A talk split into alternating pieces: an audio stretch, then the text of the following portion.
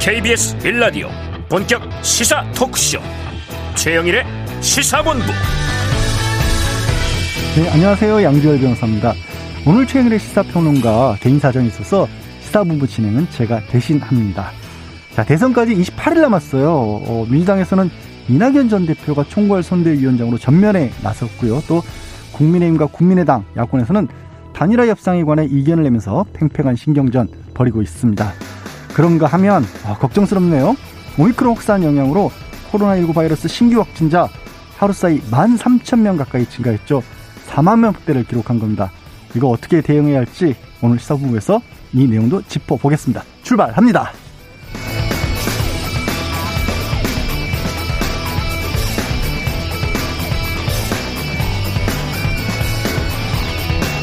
네, 1부에서는 오늘의 핵심 뉴스를 한입에 정리해드리는 한입뉴스 코너 기다리고 있고요. 2부에서는 10분 인터뷰에서는 4만 명대 확진자가 나온 국내 코로나19 상황, 이재갑 한림대 강남성심병원 감염내과 교수와 이야기 나눠보도록 하겠습니다. 이어서요, 진격의 보수, 그리고 사건 본부도 준비되어 있습니다. 한입에 쏙 들어가는 뉴스와 찰떡궁합인 디저트송 신청 기다리는데요. 어, 오늘 뉴스 들어보시고 어울리는 노래 생각나시면 문자 샵 9730으로 자유롭게 보내주십시오. 오늘의 디저트송으로 선정되신 분께는요, 커피 쿠폰 보내드리고 있습니다. 짧은 문자 50원, 긴 문자 100원입니다.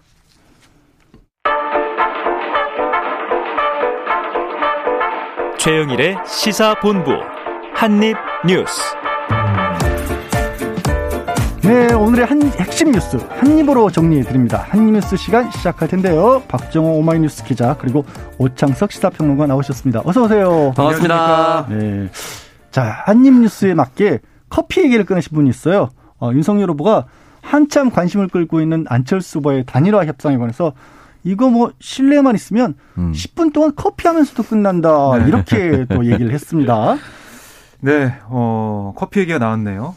어, 일각에서는 그 뭐 음주 문제 여러 가지 게 지적이 되니까 네. 커피 얘기를 한 거 아니냐 이런 얘기가 아~ 나오고 있기도 한데 네. 어, 어제 그러니까 오늘 이제 보도된 중앙교 인터뷰에서 이 정권 교체 방향이 맞으면 또 서로 신뢰하고 그렇게 되면 10분 안에라도 커피 한 잔 마시면서 단일화 논의가 끝낼 수 있다. 음. 끝날 수 있다. 이렇게 얘기를 했어요. 그러니까 단일화 추진 위원회 같은 걸 만들어서 하는 협상은 안 한다라는 음. 얘기고요. 그동안 우리가 뭐 노무현 정몽준 두 후보의 단일화 그것부터 해가지고 뭐 최근에 예, 문재인 뭐 안철수 예. 2012년 대선 때 단일화 그때 상황을 좀 보면 굉장히 좀 복잡하고 음. 뭐 질질 끌고 사람들이 보기에 피로한 예. 그런 느낌이 들 정도로 아, 이 단일화 룰 협상이 진행이 됐었잖아요.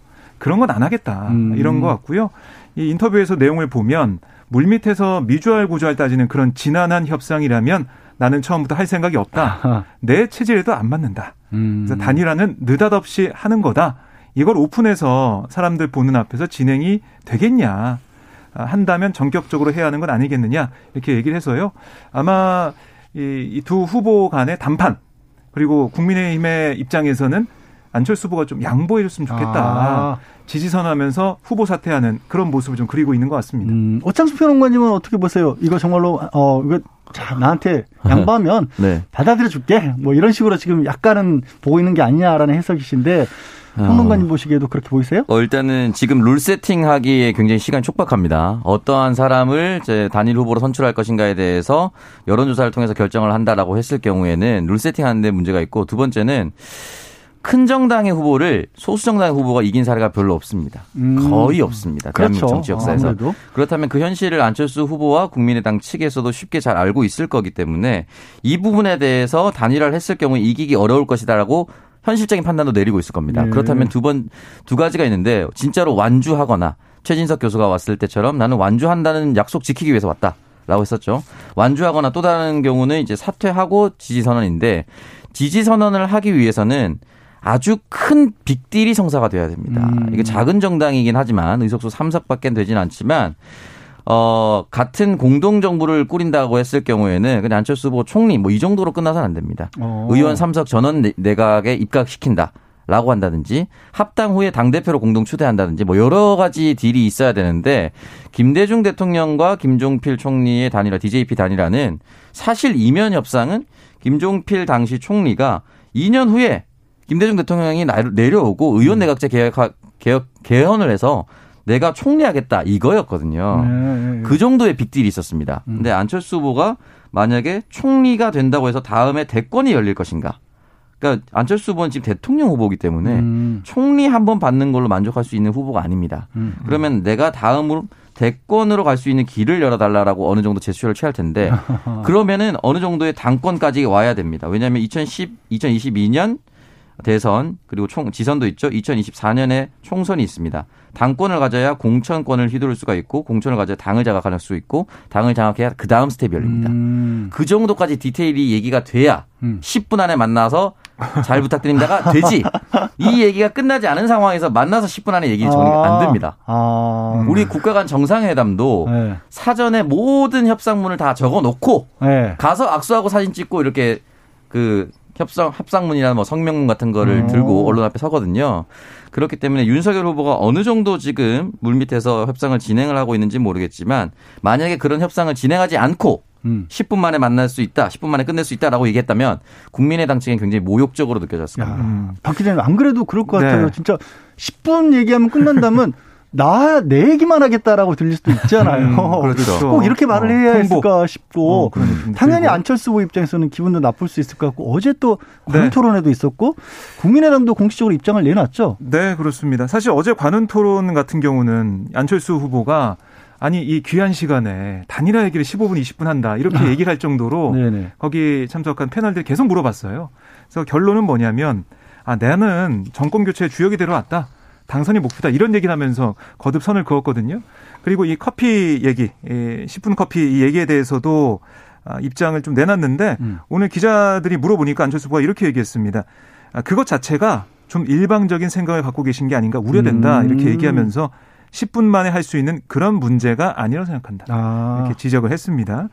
아, 그러면서도 좀 여유, 여운이 있는 게 뭐냐면 윤 후보가 다만 만나자고 하면 만날 의향이 있냐 이런 질문에는 좀 그때 생각해 보겠다. 아. 좀 여지를 남긴 게 아니냐 이런 해석도 나오고 있습니다. 네, 정치권에는 항상 그런 식으로 말을 좀 묘하게 좀 하더라고요. 근데 박 기자님, 네. 사실 인석 지금 국민의힘 대표랑 안철수 뭐 그렇게 뭐 매끄럽진 않잖아요. 뭐 다들 아는 얘기니까 그냥 편하게 말씀드리자면 네, 안 좋죠 사이가. 네, 안 네. 좋죠. 근데 이준석 대표가 어유 안철수 후보 쪽 선거사무소 아예 움직임이 없다. 이거 네. 대선 치르려면 준비를 해야 되는데 아무 준비도 하고 있지 않다. 그러니까 이거는 완전 의사가 없는 거다. 이렇게 음. 또 주장을 했어요.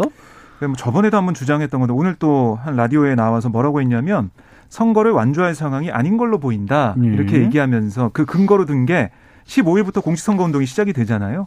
그걸 준비하려면 선거사무소도 준비를 하고 뭐 유세차도 준비하고 현수막도 준비를 다 그렇죠. 해야 되는데 네.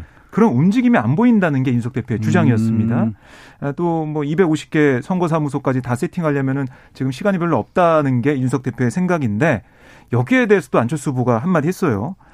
저희는 지금 모든 등록 서류부터 선거 운동에 필요한 여러 가지 계약들은 진행하고 있다. 오. 어. 이렇게 얘기를 해서 다시 또 맞받아치는 모양새인데요. 지금 후보 등록까지 얼마 안 남았습니다. 이제 주말 음. 지나면 바로 이제 다음 주 화요일에 아 월화 아 일요일 월요일 후보 등록하고 화요일부터 공선거 운동 시작이거든요. 음. 시간이 없는 이런 상황에서 안철수 후보에게 계속해서 완전히 못한다 이런 얘기를 하고 있는 윤석 대표의 모습. 글쎄요 이게 두 당 사이에 만약에 단일화가 진행이 된다면 도움이 될지 음. 아니면은 이 고난이도의 뭔가 이준석 대표가 맡은 롤이 역할이 노림수가 있는지 아, 그 안철수 후보를 좀 깎아내리는 음. 그런 역할을 맡은 건지 모르겠지만 이런 게 과연 야권 단일화에 도움이 될지는 저는 좀 음. 부정적으로 좀 보입니다. 저 오창수 네. 평론가가 이 노림수를 분석해 봐야 될 것 같아요. 왜 이 대표 이런 얘기를 자꾸 할까요? 기본적으로 이제 작년 재보궐선거 김종인 선대위원장이 했던 거 똑같이 하고 있는데 계속해서 안철수 후보가 힘이 없다라고 지우면서 우리 쪽에 협상권을 유리하게 가지고게끔 얘기를 하고 있는데 기본적으로 지역구 선거를 준비해야 된다라고 얘기하는 것이 성립이 되려면 음. 안철수 후보가 지금까지 지지율이 올라오는데 지역구를 다져서 올라왔어야 되는 사람이라면 지역구를 준비하는 게 의미가 있습니다만 아. 그렇지 않습니다. 그리고 생각해 보면 2020년 총선에서 비례대표만 냈죠. 네. 이 정당. 아, 그렇죠. 네. 안철수 후보가 그 당시 전국에 깔았던 현수막은 대구 동산병원에서 진료를 함께 했던 의사 안철수의 모습이 음... 있었습니다. 네. 사실 그 사진 한 장으로 비례 3석을 얻었던 거거든요. 그리고 지금은 양당 후보의 비호감도로 인한 반파 작용으로 얻은 안철수 후보의 지지율입니다. 네. 그렇기 때문에 지금은 지역구에 지역구 정당 사무실을 가지냐 않느냐의 문제는 아니다. 음. 그리고 어느 정도 일정한 현수막 플레이는 요지 요지마다 그냥 세우면 돼요.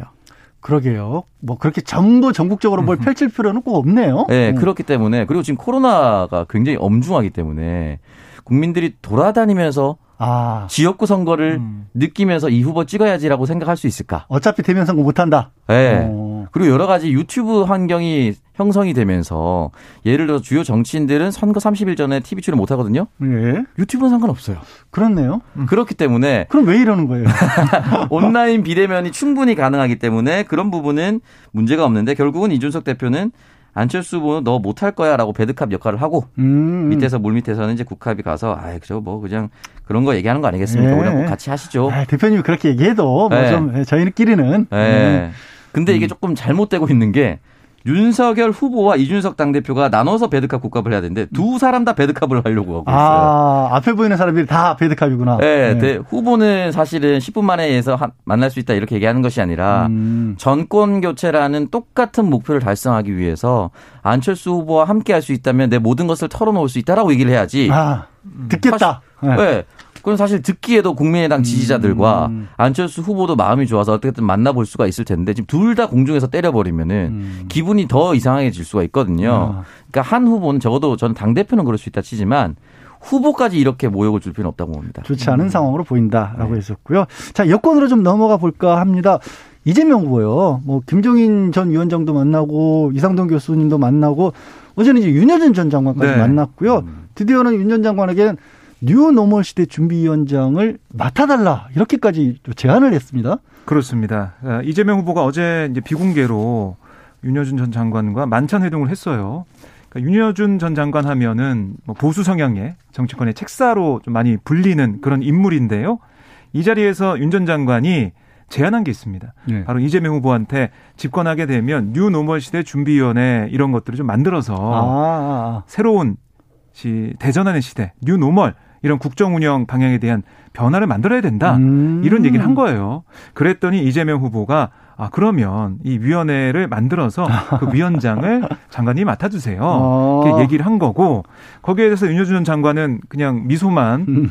보였다고 합니다. 예. 그러니까 사실상 수락을 했다라고 볼 수가 있겠는데, 음. 그러니까 어제 뭐 분위기가 굉장히 좋았다고 하고요. 음. 그다음에 여러 가지 얘기가 있었는데 그 중에 이 경제를 모르는 후보가 대통령이 된다는 것, 그러니까 국민에게 공포로 다가올 거다. 어. 국정 최고 책임자의 무능은 해악이다. 음. 아, 이, 그 해악은 국민에게 갈 것이다. 이렇게 얘기를 하면서 그러니까 이재명 후보에게 좀 힘을 실어주는 그런 모습을 보이기도 했습니다. 네. 예, 결국에는 이재명 후보가 계속해서 이 보수 쪽의 인사들을 만나면서 좀 중도 외연 확장이라고 할까요? 그런 것을 하는 모습인데요. 윤여준 전 장관 다음에 또 누굴 만날까? 음. 이게 지금 여의도에서 관심거리입니다. 네. 그러면 우리 오창숙 평론가님 네. 어디 보고 계세요? 좀 전에 윤여준 전 장관이 미소로 화답했다라고 음. 했지 않습니까? 네. 자. 그 말로는 저희가 좀 알아먹기가 어려우니까 한번 윤 전 장관에게 빙의를 해서 내가 이런 말이었어라고 해설해 주세요. 아무래도 지지율이 굉장히 중요할 것 같습니다. 이현 음. 상황에서 네. 제가 하겠습니다라고 했을 경우에는 사실은 윤여준 전 장관도 면이 좀 안 서는 면이 있습니다. 오. 어. 예를 들어서 김종인, 이상돈, 윤여준까지 다 고, 좋은 제안을 했고 너무 좋은 후보고 꼭 같이 뭔가를 이루었으면 좋겠다라고 얘기를 하고 음. 마지막에 했으면은 미소가 아닌 응답으로 화답을 했을 수 있어요. 음. 근데 앞에 두 사람은 한 사람은 잡담, 한 사람은 좋은 시간. 음. 마지막 사람만 화답 이렇게 답하기가 좀 어려웠을 겁니다. 아, 분위기상? 네, 네, 그렇기 때문에 일단은 만나서 좋은 이야기가 나왔고 뉴노멀 시대 준비위원회라는 것까지 나왔고 위원장까지 하게 해주겠다라고 얘기를 했기 때문에 음. 가장 파격적인 메시지가 나온 건 현실입니다만 음. 앞에 있는 두 사람에 비해서 지금 정치적 영향력이 높으냐라고 따졌을 때또 그렇지도 않습니다. 음. 그렇기 때문에 아마 여러 가지 현실적인 고려를 하지 않았을까라는 생각이 들고 일단은 한 사람이라도 이재명 후보 입장에서는 좋은 긍정적인 사, 인이 나왔다는 거에 대해서는 뭐 기뻐할 일이 아닌가라는 생각이 음. 들고 그렇다면 뉴노멀 시대는 어치대 준비위원회는 무엇을 하는 것인가 음. 이런 것들에 대해서도 좀 명확하게 설명이 좀 돼야 되지 않나 아. 이게 전 대자비가 느껴지는 것이 2012년 대한민국 진보와 보수가 정말 영끌해서 1대1 투표를 했었던 적이 있습니다. 박근혜 문재인. 네. 음. 그 당시 문재인 후보가 이제 안철수, 심상정 뭐 모든 사람의 이제 지지를 받고 단일화를 했었었죠. 뭐 이정희 후보도 있었고요. 그때 어떻게 했었냐면 진보업계에서 2012년 체제라는 표현을 아. 썼습니다. 2012년 체제. 새로운 체제가 도래할 것이고 앞으로 나아가기 위해서는 연합해야 된다. 지금 말하고 있는 통합정부 구성과 동일한 맥락입니다. 음. 그때도 어떤 위원회를 만들겠다라고 얘기를 많이 했었거든요. 네네네. 네, 네. 동일한 맥락이기 때문에 사실 국민 입장에서는 윤호무 시대 준비위원회 위원장 윤여준 약간 뜬구름인데라는 생각을 할 수도 있거든요. 네. 이 부분을 어떻게 명확하게 할 것인가. 음. 그러니까 예를 들어서 인수위 차원에서 나와 함께하고 나와 도와줬던 모든 사람들을 인수위에 넣고 음. 새로운 초대 내각을 꾸릴 때 민주당 사람만이 아닌 다른 사람과 함께 해서 나를 스스로도 견제하게끔 청와대에서 만들겠다라는 뚜렷한 비전과 어, 라인이 제시되어야만 이것이 유효할 것이다. 근데 지금은 일단 던졌고 미소로 화답했기 때문에 세팅이 시작됐다라고는 볼 수 있습니다. 아, 시작됐다. 음. 박 기자님. 네. 근데 진짜 궁금한 게 네. 그런 생각이 들어요. 약간 이제 오찬스 펴는 것도 국민들 입장에서는 좀 뜬구름 잡는 것처럼 들릴 수 있잖아요. 음. 그러니까 이렇게 보수로 분류되시는 분들을 쭉 만나시고 있는 게 이재명 후보가 글자 그대로 이게 외연 확장에 도움이 될까요? 어?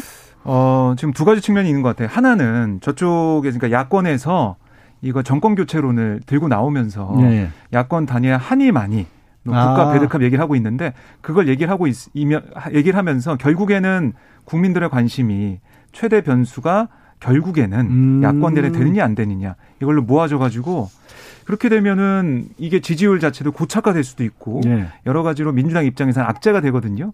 그래서 이재명 후보 어, 상그 판단에는 이 정권 교체에 좀 대응할 수 있는 그러니까 이른바 정권 교체가 아니라 정치 교체로 가야 된다. 또 이게 뭔가 보복이나 아니면은 어떤 다른 사람을 비판하는 그런 방향이 아니라 통합과 미래로 가야 된다.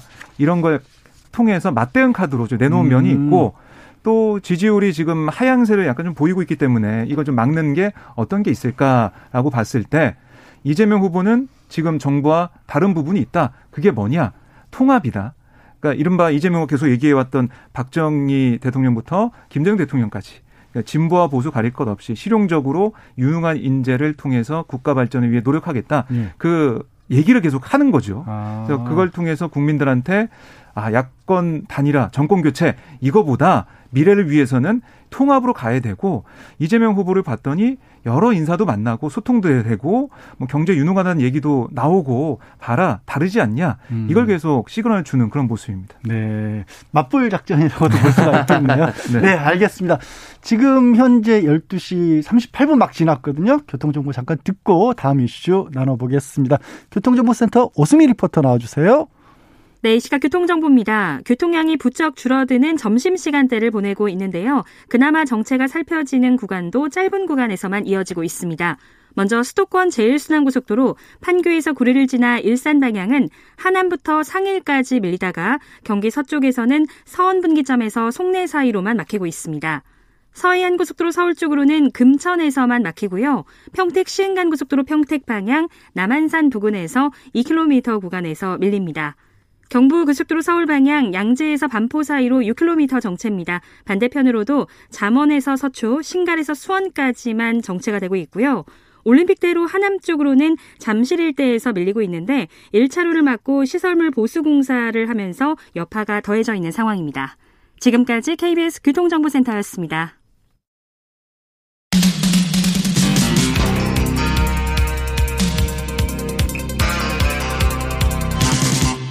최영일의 시사본부. 자, 어제 여권에서는 또 하나 큰 뉴스가 있었습니다. 이낙연 전 대표가요. 선대위 총괄 선대위원장을 맡았습니다. 아예 전면에 나선 것이죠. 네. 뭐이 전 대표의 의미, 등장한 의미도 분석을 해봐야 될 것 같고 먼저 하는 얘기가 또 김혜경 배우자 김혜경 씨 논란이 많이 있었지 않습니까? 이 부분에 네. 대해서는 겸허히 사과해야 한다라는 식으로 일단 전면에 나섰는데 이 의미들 좀 짚어주시죠, 박 기자님이. 그러니까 어제 갑자기 우상호 총괄선대 본부장이 네. 기자회견 열어가지고요 어, 이 얘기를 했습니다. 이낙연 전 대표가 총괄선대위원장으로 오게 됐다. 아, 이걸 얘기를 하면서 아 기자들이 이제 그 얘기를 들으면서 어 이낙연 전 대표가 전면에 나서 좀 몰랐는데 이런 음. 얘기를 했거든요. 예. 그만큼 이재명 후보 입장에서는 이낙연 전 대표를 전면에 원톱으로 내세우면서 특히 지금 지지층 결집, 호남 지역에 있는 지지층 예. 결집이라든가 아니면은 예, 문재인 대통령을 지지하지만 이재명 후보에게는 약간 마음을 열지 못하는 그런 민심까지 좀 다 가지고 오겠다 이런 생각을 한 것 같은데요.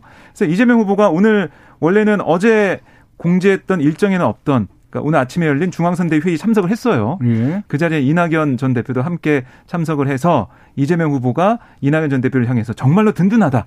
음. 감사의 뜻을 표하면서 어뭐 진심으로 감사드린다. 앞으로 많은 경험과 경륜을 가지고 아, 이 역량이 뛰어나시기 때문에 현재 위기 국면을 슬기롭게 잘 돌파해 줄 거라고 믿는다.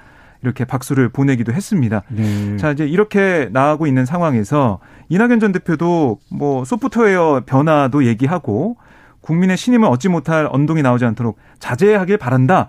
이런 얘기도 하면서 약간 좀 군기도 잡고 음. 그러니까 선대위가 다시 한번 정신 차리고 뛸 수 있는 뭐 그런 역할을 했다라고 평가할 수가 있거든요. 오늘 네. 상황을 보면 그리고 말씀하신 것처럼 이재명 후보의 아내 김혜경 씨 과잉 의전 논란에 대해서 친, 진솔하고 어, 좀 솔직하게 음. 겸허하게 사과하는 게 필요하다. 음. 이렇게 또 얘기를 했습니다. 자, 우평론 의원님. 지금 원팀으로 뭉쳤다고 하지만 또 김영 씨 논란에 대해서는 빼있는 말을 한 거예요. 네. 그러니까 이게 다시 이게 이 두 분이 잘 뭉쳐서 음. 진짜 잘 불러갈 수 있을까? 확실히 이게 호남 민심까지 막 끌어와서 효과가 있을까라는 의문도 바로 들어요. 어떻게 보세요? 이거는 어떻게 보면 첫 번째 카드죠. 내가 카드? 돌아와서 총괄 선대위원장으로서 첫 번째 미션은 사과다. 아, 아, 아. 라고 얘기를 한 겁니다. 예. 정치인의 언어로 봤을 때는. 그래서 적절히 당해서 이 부분에 대해서 과잉 대응하지 않고 응전하지 않고 사과로 일관한다면 음. 국민들 입장에선 받아줄 수 있다. 왜냐하면 첫 번째 아들과 관련된 논란이 불거졌을 때도 이재명 후보가 굉장히 깔끔하게 사과했습니다. 네. 그리고 그 이후에 김건희 씨 문제가 더 불거졌을 때도 내 가족의 문제도 떳떳하지 못하는데 내가 어떻게 거기에 대해서 언급하겠느니까 음. 라고 했었거든요. 그런 모습을 아마 다시 보여달라라는 것이고 이런 부분이 아마 이낙연 총괄선대위원장의 장점이라고 볼 수가 있는 것인데 예비 경선이 시작될 때 더불어민주당 예비 경선이 시작됐을 때 그런 얘기 했습니다. 치세는 이낙연, 난세는 이재명.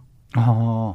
그러니까 안정감을 주는 거는 이낙연. 이 사람을 음. 언제 맡겨도 국가가 이상하게 될 것 같진 않아요. 어. 근데 돌파력이 있는 위기 국면에는 이재명이라는 음. 얘기가 있었거든요. 네, 실제로 뭐 코로나 관련해서 여러 가지 국면이 위기의 상황이다 보니까 아마 파격적인 개혁과 전환과 변화를 원하다 보니까 이재명 후보가 더 많이 상대적으로 득표한 것이 아닌가라고 생각이 음. 드는데 지금은 또 어떻게 보면 안정감도 필요하거든요. 음. 양당의 후보가 비호 감도가 높아져 있고 양당의 배우자 역시 비호 감도가 높아져 있을 때 이 부분에 대해서 엄중하게 좀 사과시켰고 좀 가라앉히고 가라앉힐 수 있는 음. 역할을 음. 할수 있는 거는 당의 원로급인 이낙연 선대위원장만 할 수 있습니다. 아. 그렇기 때문에 그런 부분에 있어서는 적어도 전체적으로 민주당에게는 굉장히 큰 도움이 될 것이고 민주당의 일부 초선 의원이 아 나도 뭐 보좌관들 뭐 시킨 적이 있다 이렇게 해서 욕을 엄청 먹었습니다. 절대 하지 말아야 할 행동들을 아, 했었거든요. 오히려 변명한다는 것이 더 안 좋은 음. 상황이 네, 그러니까 흔히 말해서 쓸데없는 실드를 치다 음. 치려다가 음. 더 비판을 많이 받았는데 이낙연 총괄 선대위원장이 와서 이런 메시지를 냈기 때문에 적어도 당내에서 이낙연 후보를 더 따랐었던 사람들은 이 메시지 관리에 굉장히 유의할 겁니다. 음. 그렇게 전체적으로 분위기가 잡혀가고 원팀이 되는 과정이 들어왔다라고 볼 수가 있습니다. 네. 음. 위기 상황과 안정감 두 개를 함께 가져갈 수 있어서 적절한 시점이다라고 오창석 평론가는 보는 것 같은데 박 기자님 보시기에도 네. 그렇게 동의하세요? 그리고 무엇보다 지금 지적하신 부분 김혜경 씨 관련 논란을 잠재울 수 있을 것인가 이게 좀 관심사 아닐까 싶어요. 그러니까 이 논란에 대해서는 계속해서 뭐 진솔하게 인정하고 뭐 사과하는 게 필요하다라고 이낙연 전 대표 워딩이 이랬는데 네. 이게 이제 앞으로 이제 민주당의 스탠스로 보여집니다. 그러니까 계속 사과하고 음. 낮은 자세를 보이, 보이고 왜냐하면 이것도 이미 벌어진 일이기 때문에 여기에 대해서 사과하면서 어 감사나 아니면 또 수사나 이런 것들 성실히 받겠다라고 끊어낸 다음에 미래에는 어떻게 할 것이냐 음. 이렇게 좀 전환하는 걸로 보이거든요. 이런 것들 뭐 지금 민주당 입장에서는 쓸 수 있는 뭐 최상의 그런 전략일 수밖에 없는 거고요. 음. 이 이상 뭐 어떻게 아니 그게 아니고 뭐 법인카드 세세하게 보면은 네. 뭐 다른 부분도 있다 이렇게 얘기하는 것 자체가 국민들이 어떻게 받아들일지 이건 민주당이 지금 보기 시작했다. 라는 거고 그런 국면 전환을 이번에 좀 만들어내겠다. 특히 이낙연 전 대표의 이 선대위원장 맞는 이런 것부터 그러니까 인사가 만사라고 네. 인사를 통해서 이 변화를 좀 보여주잖아요. 어. 그러면 좀 보여주는 것 같고요. 특히 지금 아까 뭐 야권 단일화 얘기해서 안철수 후보 얘기가 좀 많이 나왔지만 지금 민주당의 스탠스를 보면 안철수 후보한테 또 러브콜을 또 보내고 있어요. 네. 뭐 이런 거죠. 윤석열 후보와 손을 잡아서 뭐 다시 또 적폐 세력이 될 거냐? 아니면은 이재명 후보의 손을 잡아서 미래 세력이 될 거냐? 음. 뭐 이런 얘기까지 하면서 안철수 후보한테 러브콜을 보내고 있는데 뭐 이것도 어떻게 보면은 꼭 안철수 후보가 이재명 후보의 손을 잡는다기보다는 저쪽 손을 안 잡게 하는 뭐 그런 전략까지 펴고 있는 것 같은데요. 네.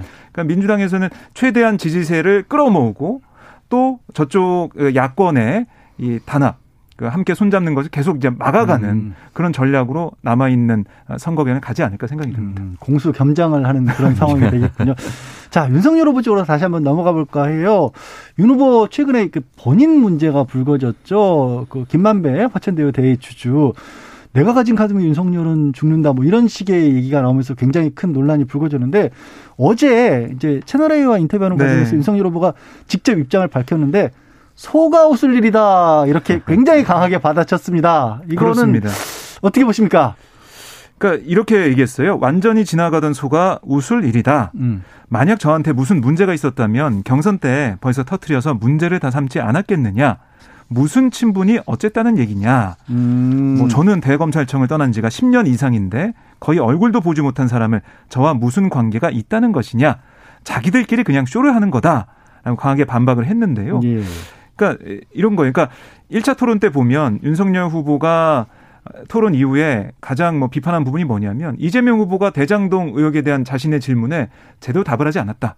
뭐 음. 뭐 이런 거죠. 아. 이 국정감사 때 다 나왔던 얘기인데 음. 그걸 또 반복할 필요가 없다라고 하면서 정책적인 얘기도 하고 막 그랬는데 거 봐라 도망갔지 않냐 이런 얘기를 했어요. 음. 그런데 그 상황을 여기에 좀 빗대서 보면 윤석열 후보도 소가 웃을 일이다 이렇게 넘어가는 게 아니라 아. 이게 그 상황에 있어서 내가 어떻게 수사를 했고 또 어떤 일이 있었고 상황을 좀 얘기를 하면서 풀어가야지 그냥 일축해서 넘어가는 것 자체가 국민들이 과연 납득할 수 있을까? 왜냐하면 녹취록에 보면 그분이라고 언급돼가지고 예. 국민의힘에서 아 이거 이재명 후보 아니냐 하고 그때 추석 때 한참 이걸 얘기를 했죠. 그다음에 뭐 어, 설에 가서 그, 그 고향 가서 얘기하라 뭐 이렇게 여러 가지 얘기를 해서 음. 다 써먹었는데 지금 윤석열 이 세 글자가 녹취록에 등장을 했는데도 불구하고 정면으로?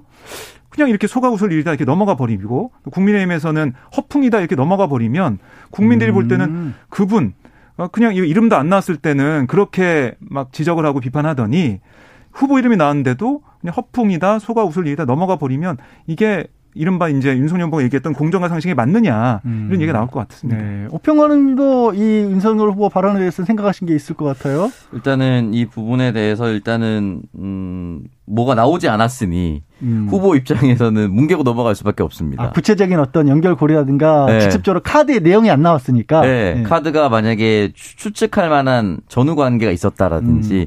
사실 뭐 우리가 거래한 게 있는데 그 카드 꺼내면 죽어라고 했으면은 뭔 거래를 했습니까라고 질문할 수 있을 텐데 아. 그냥 카드 두 글자만 나왔어요. 너무 너무 막연하구나. 너무 막연하고 너무 광범위합니다. 네. 그러니까 이건 말도 안 되는 거다라고 음. 이제 쉽게 뭉갤 수가 있고 다만 무슨 문제가 있으면 경선 때 벌써 터트려서 문제다 삼지 않았겠느냐라고 얘기했을 텐데 이거는 그렇진 않습니다. 음. 문제가 발생해도 경선 때 얘기 못하는 상황도 분명히 발생할 수 있는 거고요. 음. 이명박 대통령 그러면 BBK문 그런 부분은 대통령 퇴임 후에 음. 처벌을 받았는데 또 녹취록 네. 자체가 네. 경선 때는 없었던 거잖아요. 네. 녹취록이. 그리고 이제 그 부분이 이제 보도하려다가 또 안 된 부분도 네. 최근에 또 밝혀져서 더 논란이 되기도 했었는데 이런 거는 상관없고 어쨌든 후보 입장에서는 구체적인 것이 하나도 등장하지 않은 상황에서 음. 설령 있다고 한들 가만히 침묵을 지키고 있는 것보다는 그런 일이 없다라고 하는 건 어떻게 보면 당연한 어, 음. 전략 소순이라고 생각합니다. 네, 알겠습니다.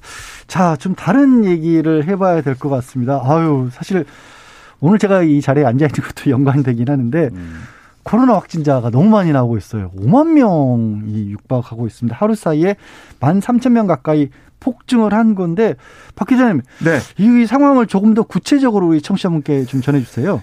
네, 그러니까 오늘 영시 기준 확진자가 4만 9,567명 늘었습니다. 음. 그러니까 이게 이 전날에 비교해 보면 12,848명이 늘어났거든요. 말 그대로 폭증을 했는데요. 그러니까 지금 오미크론 변이가 우세종을 넘어서 지배종이 된 상황이에요. 네. 그렇기 때문에 이 당국에서 얘기할 때는 뭐 정점이 13만 명에서 17만 명까지 갈 수 있다. 이번 달 말에 그렇게 될 수 있다라는 음. 얘기를 하고 있기 때문에 폭증하는 상황 이을 수밖에 없는 상황이고요. 그렇기 때문에 위중증 환자 수가 제일 중요한 상황인데 그래도 네. 불구하고 서서히 증가도 조짐을 보이고 있어요. 오늘 같은 경우는 전날보다 17명 늘어서 음. 285명으로 늘어났습니다. 결국 아. 이게 뭐 계속해서 이제 분자가 계속 커지게 되는 상황이 될 수가 있기 때문에 이런 때일수록 좀 어떻게 당국이 대응할 거냐, 의료 체계를 만반의 준비를 또 해놓을 거냐. 네. 오늘부터 또 격리자 이 기준이 또 완화가 돼가지고 검체 채취 일부터 네. 어 완 그 확진자 같은 경우는 7일 까지만 격리하고 어. 나오게 되는 상황이 됐기 때문에 계속 방역은 완화하고 있는 상황에서 의료 체계는 거기에 말, 그 발맞춰서 준비가 돼 있느냐 이런 게 좀 중요해 보입니다. 네. 이 부분에 대해서는 저희가 2부에서 이재갑 교수님께 직접적 많이 여쭤보도록 할 거고요.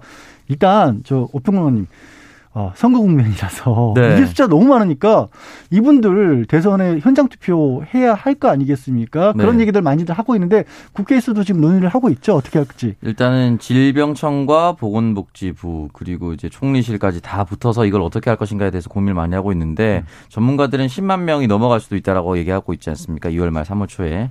그랬을 경우에 사실 만약에 딱 하루만 10만 명이 발생했다 하더라도 한 지역구 선거구 정도의 인원입니다. 어, 그렇죠. 그렇게 음. 생각하면 엄청 큰 숫자. 그리고 이번 대선이 초박빙으로 갈 가능성이 매우 높기 때문에 음. 한표 한 표가 굉장히 중요하거든요. 그래서 아마 질병청에서는 그렇게 많은 확진자가 발생할 것을 염두에 두고 확진자만 시간 차를 두고 따로 뭐 6시 이후에 따로 시간을 마련해서 투표소를 마련한다든지 그런 식으로 할 방안까지 논의를 하고 있다라고 하니까 아마 부재자 투표를 한다 하더라도 또는 사전 투표를 한다 하더라도 예. 3월 5일부터 3월 9일 사이에 또 확진자가 분명히 나올 수밖에 없습니다. 그렇죠. 각 10만 명씩 나와도 4, 50만 명이 되기 때문에 아이고.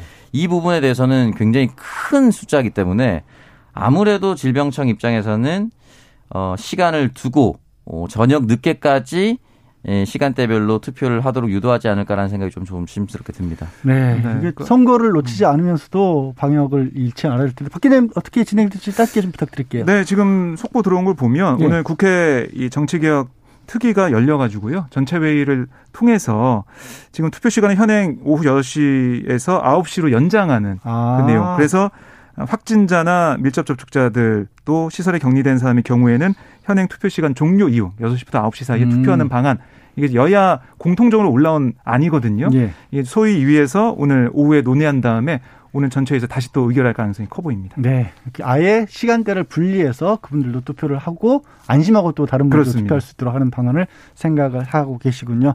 자, 오늘 한입 뉴스는 여기까지 정리해야겠습니다. 박정호 오마이뉴스 기자 그리고 오창석 시사평론가 고맙습니다. 고맙습니다. 네. 자, 최영일의 시사본부 오늘은 양지열 변호사가 진행하고 있고요. 일부 순서는 여기까지입니다. 오늘의 디저트송은 2862님께서 신청해 주셨는데 2862님이 야권 단일화 협상 과연 커피 한잔할 시간으로 끝낼 수 있을지 궁금하네요. 라고 물어보시면서 디저트송으로 커피하면 떠오르는 노래 10cm의 아메리카노를 신청하셨습니다. 2862님께 아메리카노 쿠폰 드리겠습니다. 저는 잠시 후에